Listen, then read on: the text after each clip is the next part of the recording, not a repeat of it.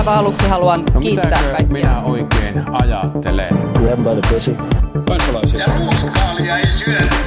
Mr. Gorbachev, tear down this wall. Politbyro. Aivan erinomaisen loistavaa, vaikkakin vähän synkkää huomenta täältä Politbyrosta. Täällä jälleen Sinikorpinen. Henkisesti vai fyysisesti vai miten synkkää? Moi. No kaikilla tavoilla. Juha Töyrylä, Tälleen oikein hyvin nukutun yön jälkeen hyvää huomenta kaikille läsnäolijoille. erin, erinomaisesti. Juha is sarcastic. Kyllä, juuri näin. Sekä minä, Matti Parpala, joka siis, siis tota, valvoi viime yöstä suurimman osan oksentavan lapsen kanssa. Mahtavaa, mahtavaa huomenta kaikille. Mutta muista nauttia, hän on vaan niin pienen hetken pieni. Hän on niin pienen hetken pieni. Niin, ja todettiin tuossa äsken, että Matti elää siis pääministerin aikataulussa. Se on, se on juuri näin. Tämä, tämä siis tarjoaa aivan loistavan, loistavan aasinsillan ensimmäiseen aiheeseen, mitä, mitä harvoin on, on tarjolla, mutta nyt sekin on tarjolla. Sillä tiedätte kyllä, että mistä tällä viikolla on pakko puhua, nimittäin siitä, että miten nämä meidän, meidän valtioneuvoston jäsenet nou- noudattavat A. omia ohjeitaan ja B. kansalaisille annettuja ohjeita ja, ja C. toimivat muutenkin näin, näin tota, kansakunnan kaapin päällä esimerkillisesti kaikille, kaikille meille muille. Eli, eli tosiaan tietenkin sekä pääministeri Marin, mutta myöskin useat muut ministerit olivat viime viikonloppuna valtioneuvoston ohjeiden vastaisesti altistuttuaan ulkoministeri Haavistolle, Koronalle. jolla siis oli korona, ei niin. Joutuivat, olisi, olisi pitänyt olla karanteenissa omaehtoisessa tai jossain, mutta eivät olleet ja siitä on nyt sitten kohuttu. Toki tämä kohu nyt on kaikkein eniten tarttunut sitten, sitten meidän juhlivaan pääministeriin, joka on kuulemma juonut jopa korona-olutta kuin, kuin kuka kuin joku, en tiedä, joku, joka jaksaa olla neljään asti ulkona, en tunne sellaisia ihmisiä ketään. Ko- korona on yleensä mulla se, se alkoholijuoma, mihin mä siirryn sen jälkeen, kun mä oon juonut kaikkea muuta niin paljon, että mä en enää pysty. Mutta tota, ää, Mitä tästä voi päätellä? mitä tästä voi päätellä? No ei välttämättä yhtään mitään. Mm. No ehkä mä sanoisin niin, että tämähän on ollut sillä tavalla jälleen kerran, kuten kaikki Sanna Mariniin liittyvä kritiikki, että sulla on niinku se jengi, jotka menee niinku aivan sille niinku överiksi itsensä kanssa, kun ne, ne niinku on jotenkin aivan pöyristyneitä kaikesta, mitä Sanna Marin tekee ja sanoo. Ja sitten sulla on niinku se jengi, jotka on niinku sitä mieltä, että come on, että, että nyt rauhoittukaa ja ei mitään nähtävää ja kohtuuton kohu ja kaikkea muuta. Mä luulen, että se totuus on niinku siellä jossain välimaastossa, että tietysti niinku mitä tulee sitten Kaikkoseen ja Lintilään, jotka ovat siis ne muut ministerit, jotka ovat juosseet ympäri maita ja mantuja, niin kuin keskustalaiset tekee sen jälkeenkin, kun ovat altistuneet ulkoministerille, niin kyllä niiden sääntöjä sillä tavalla pitäisi olla kaikille samat, mutta tässä ni, niin kuin näkee tämän tavallaan tällaisen kriisiviestinnän eh, hyvin eh, se on tämmöisen selkeän lainalaisuuden, että ihmiset vähän niin kuin turtuu siihen, että me yhtä asiaa ryöpytetään niin paljon, että kun toiseen kohdistuu se sama huomio, niin se ei jaksa enää samalla tavalla pöyristyttää meitä, ja se on, niin kuin, se on hirveän inhimillinen reaktio, ja se on hyvin tyypillistä kriisiviestintätilanteissa ja, ja organisaatioiden kriisissä, että sinänsä tässä ei ole niin kuin mitään ihmeellistä, mutta että, että ehkä tietyllä tavalla on todella kiinnostavaa se, että nythän demareiden sisältä myöskin on siis ruvennut tulemaan joskin nimettömiä kommentteja kansanedustajien joukosta, missä, missä ollaan niin kuin vähän väsyneitä tähän jatkuvaan kohuiluun Sanna Marinin toiminnan ympärillä. Ja ehkä mä vielä sanoisin, kun mä oon tässä nyt puhunut pitkään, niin kuitenkin puhun vielä hetken pidempään ja sanon, että, että ehkä tähän koko tilanteeseen liittyy aika paljon myöskin se, että ihminen tai organisaatio ei voi itse valita julkisessa roolissa ollessaan, että suhtaudutaanko häneen Sanna Marinina 30 mitä 6-vuotiaana ja 35-vuotiaana perheen äitinä, jolla on muutakin elämää kuin työ, vai suhtaudutaanko häneen Sanna Marinina tämän maan ylimpän poliittisen johdon edustajana. Ja, ja näitä kahta, kahta ihmistä kohtaan on tässä yhteiskunnassa erilaiset odotukset. Ja se voi niin kuin vituttaa ja se voi ottaa päähän ja se voi tuntua epäoikeudenmukaiselta ja siltä, että ei kun haluan raivata itselleni uudenlaista tilaa. Mutta se, sä et voi valita, miten ihmiset sun suhtautuu ja sen kanssa pitää vaan niin kuin elää. Piste. Mm. Niin, jos valtioneuvoston suunnalta ja Marinin siitä lähipiiristä kriisiviestintää on ehkä ajoittaa hoidettu heikosti, niin kyllä nämä Sinin mainitsemat ää, niin kuin ylilyönnit siellä kriitikoiden laidalla on ehkä ollut niin kuin parasta tulitukea Marinille siinä mielessä, että ne on luonut myös tilan sille puolustamiselle. Paras, paras väite, minkä itse kuulin, on se, että tämä on osoitus siitä, että Marin on sosialisti. Että sosialistit toimii juuri tällä tavalla. Ja, ja tässä oli varmasti joku aivan täysin looginen, looginen tota, ajatteluketju taustalla. Mut siis, ei sentään kommunisti tai taistolainen, eli sanoja ei varmaankaan ollut esim. Atte Kaleva. Niin joo, joo, joo ei, ei, ei, ei sentään tiedä, mitä kommunismi on sitten vaatinut. Mutta ehkä tässäkin nyt meidänkin on hyvä sanoa se, että olihan tämä nyt siis niin kuin monella tapaa pääministeriltä selkeä harkintavirhe.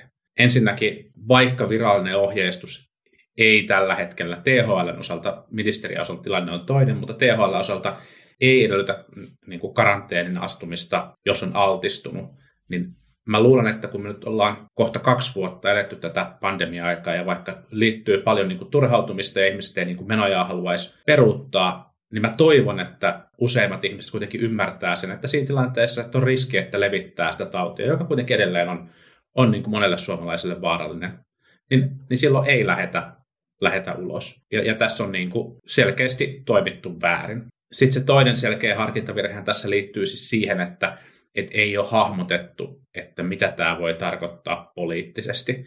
Ja siinä vaiheessa, kun tällaisen pienen maan poliitikon toiminta päätyy, päätyy Daily Show Trevor Noahin hampaisiin, niin, niin tota, kyseessähän on niin kuin jo niin KV-luokan poliittisen maineen mokaus.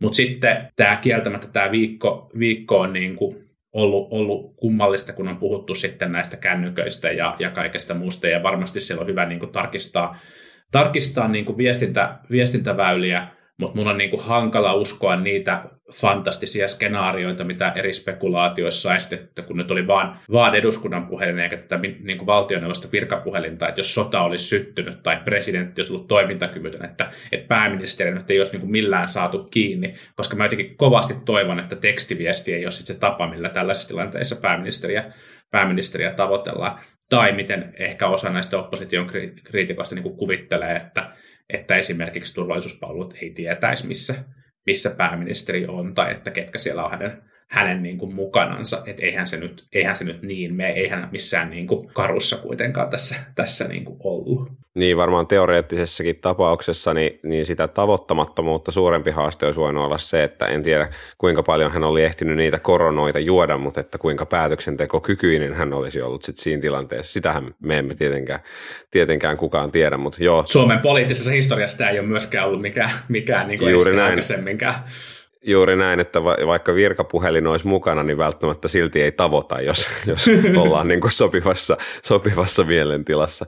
Mutta joo, on, onhan tämä ollut niin kuin erikoinen keissi. Ehkä se niin kuin it, itseäni just mietittää, että et mik, että just niin kuin Sinikin vähän sanoi, että miksi, miksi siellä ulkona nyt sitten pitää vielä rampata niin kuin tavallaan ehkä, ehkä ja vielä niin kuin, äh, tähän tyyliin, että vähän niin kuin uhmaten ehkä vieläpä näitä, näitä niin kuin common sense-sääntöjä, mitä nyt THLkin, ei, no THLn ohjeita jos tiukasti tulkitsee, niin totta, että hän ei tehnyt silleen mitään vaarantavaa, mutta ehkä, ehkä jos pyydetään kansalaisia noudattamaan tervettä järkeä ja, ja välttämään riskejä, niin eihän tämä nyt sen kanssa ihan linjassa ollut. Mutta kyllähän tämä niinku, tava, tavallaan ehkä myös tuo, tuo esiin sen pointin siitä. Mekin ollaan puhuttu siitä, että, että, että kun Marin on itse vedonnut siihen, että minkä verran kritiikkiä hän saa sen takia, että hän on, hän on nuore, nuorehko nainen ja, ja sitten taas miten muut saa kritiikkiä, niin tavallaan tämähän nyt näyttää kyllä vähän siltä, että hän nimenomaan sai kritiikkiä nuorehkona naisena ulkona olemisestaan, ja sitten meillä oli näitä viisikymppisiä kepulaisäijiä ja demariäijiä, jotka on käynyt tuolla kaiken maailman tilaisuuksissa, joihin ei tartu mitään paskaa. Ni, niin kyllähän tämä tavallaan on niin kuin evidenssi myös sen puolesta, että kyllä kohtelemme eri tavalla ää, eri ihmisiä, niin kuin ottamatta, e, menemättä, ottamatta kantaa siihen, että toimiko kukaan tässä sen enempää oikein. Niin siis tässä on siis se, e, e, ja, ja siis se on ihan totta, mutta sitten samaan aikaan todella siis se, että et mehän nä, ollaan nähty kohusta toiseen, et eikä, eikä tarkoita siis niin nyt poliittisia tai ihmisiin kohdistuvia, vaan ihan organisaatioihin tai toimialoihin kohdistuvista kriiseistä, niin me nähdään siis se, että se, joka menee ekana, niin se saa aina osakseen kaikkein suurimman ryöpytyksen. Vaatimustaso pääministeriä kohtaan tavallaan pitääkin olla korkeampi. Hän on niin se suunnannäyttäjä Niin, ja tavallaan hän on ollut se, jonka kasvoilla tässä maassa on va, niin kuin kaikkein eniten vaadittu ihmisiltä malttia ja kärsivällisyyttä ja, ja sitä, just sitä tervettä järkeä. Et mä muistan silloin, kun käytiin sitä keskustelua vaikka siihen, että saako mökille mennä vaiko ei, niin sitten tavallaan siinä sitä keskustelua käytiin just niin, että voitteko nyt vaan niin kuin ajatella, että mikä on niin kuin tavallaan intuitiivisesti järkevää ja mikä ei. Ja sitten ja sit sama juttu tähän, että mä olen itse tässä viimeisen kuukauden aikana altistunut kaksi kertaa koronalle saman viikon aikana, niin siltä seuraavalta viikolta yksinkertaisesti peruttiin kaikki ja tehtiin useampi koronatesti ihan vain sen takia, että pystyy varmistumaan siitä, että ei ainakaan itse ole se, että koska rokotettukin voi sen saada, ehkä sairastaa oireettomana, sit levittää sitä ympäriinsä. Musta tämä on, tää on niinku niitä semmoisia common sense-tyyppisiä juttuja, eikä pelkästään se, että mikä joku ohjeistus on tai ei ole. Ja sen takia tietyllä tavalla se, että niinku vedotaan ohjeistuksiin tai vedotaan siihen, että valtiosihteeri ei sanonut jotain tai jotain muuta, niin tuntuu musta, niinku, musta niinku hupsulta. Mm. Onneksi se story muuttui sitten siitä, valtiosihteeri ei sanonut minulle. Niin kuin, onneksi sitä tajuttiin ehkä sitten riittävän nopeasti muuttaa, koska siinä olisi kyllä voinut käydä huonosti, jos sitä polkua olisi jatkettu kovin pitkälle. No se olisi ollut se Katri Kulmunen polku. Siis no sehän oli just vähän niin kuin se. Niin, missä ei niin kuin vastata siihen, mikä ihmisiä vituttaa, vaan vastataan siihen asian vierestä. Että jotenkin se niin kuin jotenkin tässä. Mutta se, ne odotukset vaan tässä tapauksessa niin kuin on pääministeriä kohtaan erilaiset kuin vaikkapa juuri allekirjoittanutta kohtaan. Niin siis ilman, ilman niin kuin uusia paljastuksia tai jotain, jotain sen kaltaista, että olisi selkeästi annettu väärää tietoa tai jotain, jotain muuta, niin on, on ihan super epätodennäköistä, että hallitus tähän kaatuisi, koska kaikki tietää, että jos nyt lähdettäisiin pääministeriä vaihtamaan, niin se todennäköisin lopputulos siitä olisi myös se, että, että tässä mentäisiin jollain, jollain aikataululla uusiin, uusiin vaaleihin. Mutta se, mikä mua huolestuttaa kyllä, jos mietit, minkälaisia seuraamuksia tästä asiasta voi olla, on se, että, että jos ja kun me olemme nyt taas menossa vähän vaikeampaan, vaikeampaan vaiheeseen tämän pandemian kanssa, niin minkälaisia vaikutuksia tällä on sille pääministerin uskottavuudelle tiukempien koronatoimien, tiukempien koronarajoitusten ää, ajamisessa. Mä en usko, että välttämättä mitään fataaleja vaikutuksia, mutta ehkä just tuohon sinänsä tavallaan niin kuin esimerkiksi niin kuin koronapassia pystytään varmaan niin kuin laajentamaan, jotain muita, muita toimia pystytään tekemään niin kuin sääntelytasolla, mutta sitten sellainen, sellainen niin kuin kansan omaan toimintaan vetoaminen, mikä on kuitenkin meillä tässä kriisissä toiminut tosi hyvin, koska hallitus on, on niin kuin ihan hyvällä tavalla odottanut kansalaisilta fiksua toimintaa ja suomalaiset on toimineet tosi fiksusti pääsääntöisesti tämän niin kuin kriisin aikana.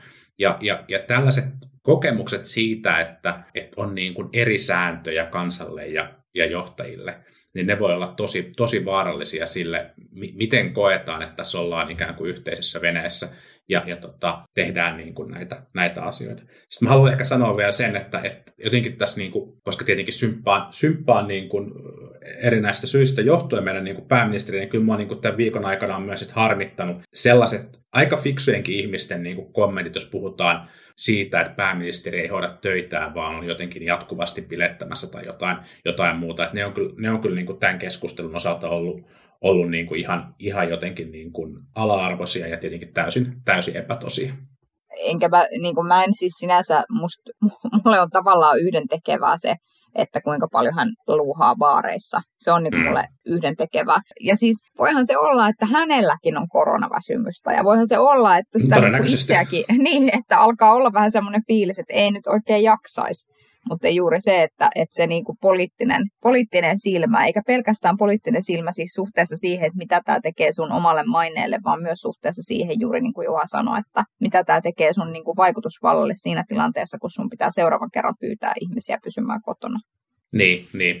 Niin siis tämähän on tavallaan niin kuin kriisiaikoina poliittisilta johtajilta odotetaan, odotetaan niin kuin poikkeuksellista käytöstä, odotetaan käytöstä, joka, jota voidaan pitää ehkä jopa, jopa niin kuin, tai niin vaatimustasoa voidaan pitää epäinhimillisenä. Ja siihen siihen mä tavallaan niin kuin sitä taustaa vastaan ymmärrän ne kriittiset kommentit, mitkä on kohdistunut vaikkapa näiden, näiden niin kuin tiettyjen somejulkisten kanssa juhlimiseen tai esiintymiseen, ja se, se tavallaan niin kuin narratiivina voi olla väärä, vaikka selke, selkeästi myös nyt että tämän syksyn aikana hallitus on halunnut tuoda tavallaan sitä keskustelua siitä, että millä tavalla me voidaan avata yhteiskuntaa ja millä tavalla me, me voidaan voidaan toimia siten, että, että erilainen niin kuin hauskanpito ja, ja muu, muu se niin kuin hyvä asia, mitä, mitä tavallaan niin kuin on, niin pyst, niistä pystytään pitämään, pitämään kiinni. Mutta et, et, mä luulen, että ka, niin kuin, siinä on ehkä, että tämä oli tavallaan niin kuin liian nopeaa etenemistä sen tarinan, tarinan suhteen. Se ei vielä, vielä niin kuin toiminut. Ja siis varmaan se, varmaan se niin kuin iso riski sitten Marinin kannalta on myös sit se, että, että miten kansalaiset suhtautuu siihen, että pääministeri ei noudata sääntöjä ja käy, käy yökerhoista tai tämmöinen mielikuva ja sitten, sitten ihmisillä lapset ei pääse kouluun tai kouluissa on paljon tartuntoja ja kaikkea muuta, miten se vaikuttaa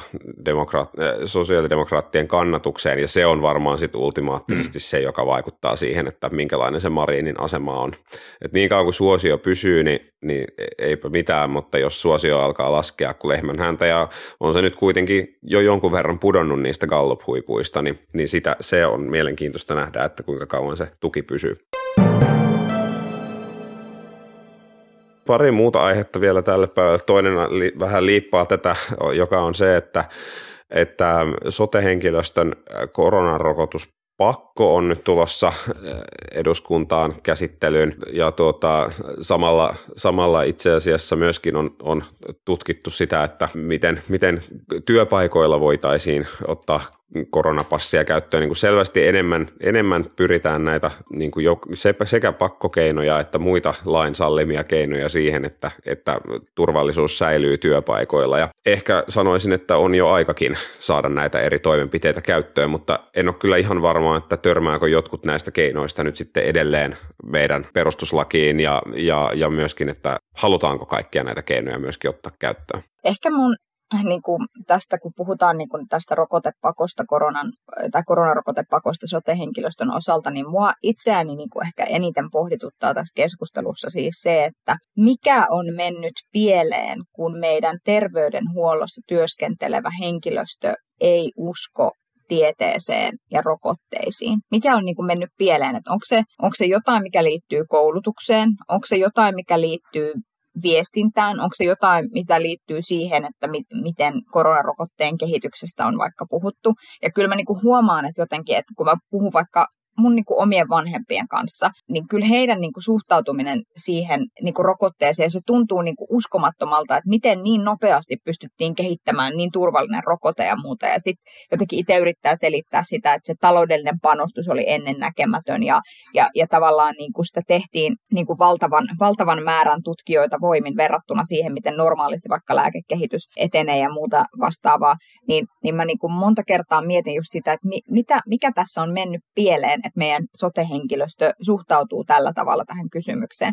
Ja tietysti mä voin ymmärtää myös sen, että ehkä välttämättä kyse ei ole niinkään siitä, että, että pitääkö vai eikö pidä juuri heidän, vaan, tai, tai ehkä mä jotenkin ajattelen, että ehkä se kritiikki, suhtautuu, tai kritiikki liittyy siihenkin, että voi tuntua epäoikeudenmukaiselta, että yhtä ihmisryhmää kohtaan asetetaan tällaisia velvoitteita, kun me emme tee sitä esimerkiksi vaikkapa opettajien suhteen tai vaikkapa varhaiskasvatuksen henkilöstön suhteen, jotka myös ovat päivittäin lähikontaktissa ihmisten kanssa ja, ja sillä tavalla voivat asettaa, niin kuin, asettaa lainausmerkeissä toisiaan vaaraan.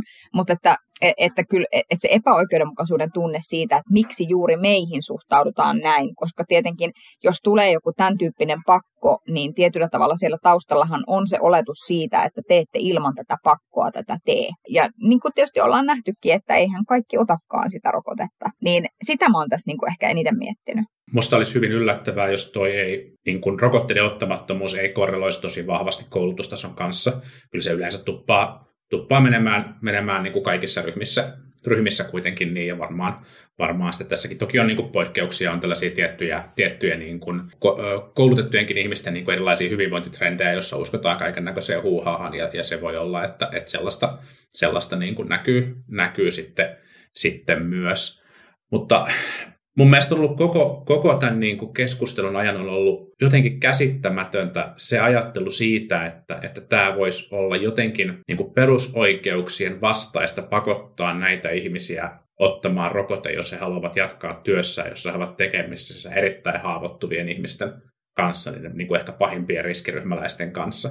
Siinä, siinä jotenkin tavallaan, että et, et sen, jos, jos, jos tällaista tulkintaa meidän, meidän niin kuin perusoikeuksista, meidän perustuslaista tehdään, niin silloin mun mielestä meillä on oikeasti tarvetta, tarvetta pohtia meidän niin kuin perustuslakia jollain tavalla uusiksi, koska, koska kyllähän se täytyy olla niin, että, että näiden niin kuin haavoittuvassa asemassa olevien ihmisten oikeus elämään ja terveyteen, henkeen ja terveyteen on niin kuin suurempi oikeus kuin jonkun oikeus säilyttää, säilyttää oikeus tehdä, tehdä työvuoroja ää, rokottamattomana. Siinä ei, se, se, näin, näin voi olla, näin voi, tai se, se vertailu ei vaan voi mennä, mennä niin kuin mm. noin päin.